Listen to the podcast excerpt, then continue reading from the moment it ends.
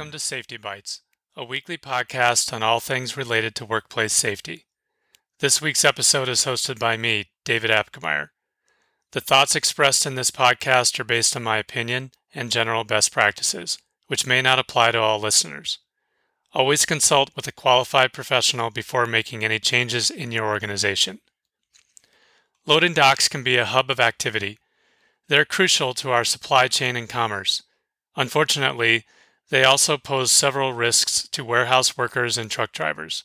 Slips, trips, and falls are some of the most common injuries experienced on loading docks.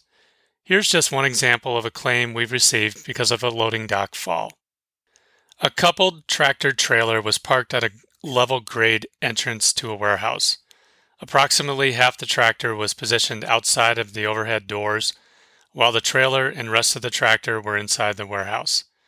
The area included a 54 inch recessed exterior dock. It was early morning with limited natural light, and there were no dock lights. A truck driver was preparing to depart by completing his pre trip inspection. The driver completed the inspection of the trailer and moved towards the front of the tractor.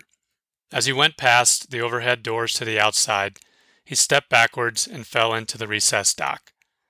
After falling 54 inches to the ground, he landed on his back, sustaining multiple injuries, including traumatic compression fractures in his back.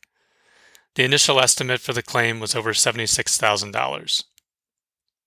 There are several safety measures that, if taken, could have prevented this fall and the resulting claim.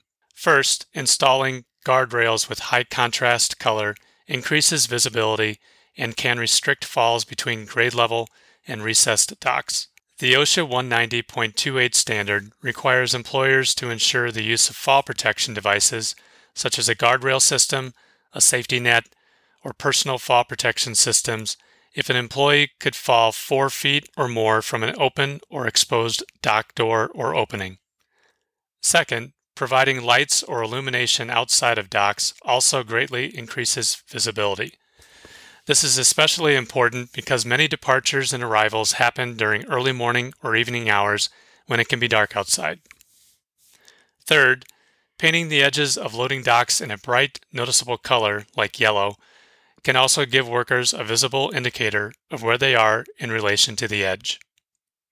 Finally, drivers should conduct pre trip inspections in safe, level, and open locations free of hazards. While not necessarily relevant to this claim example, here are a few more tips to help keep loading docks safe.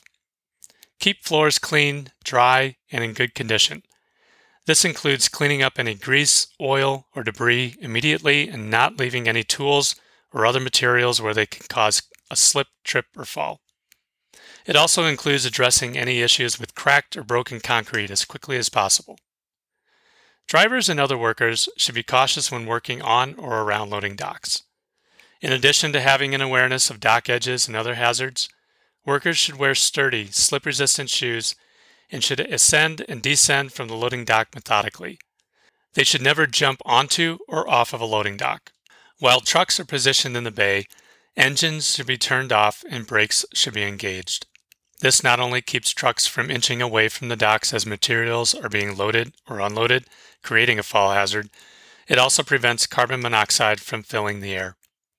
Taking the proper precautions to prevent slips, trips, and falls not only protects workers, but it also keeps the supply chain running smoothly.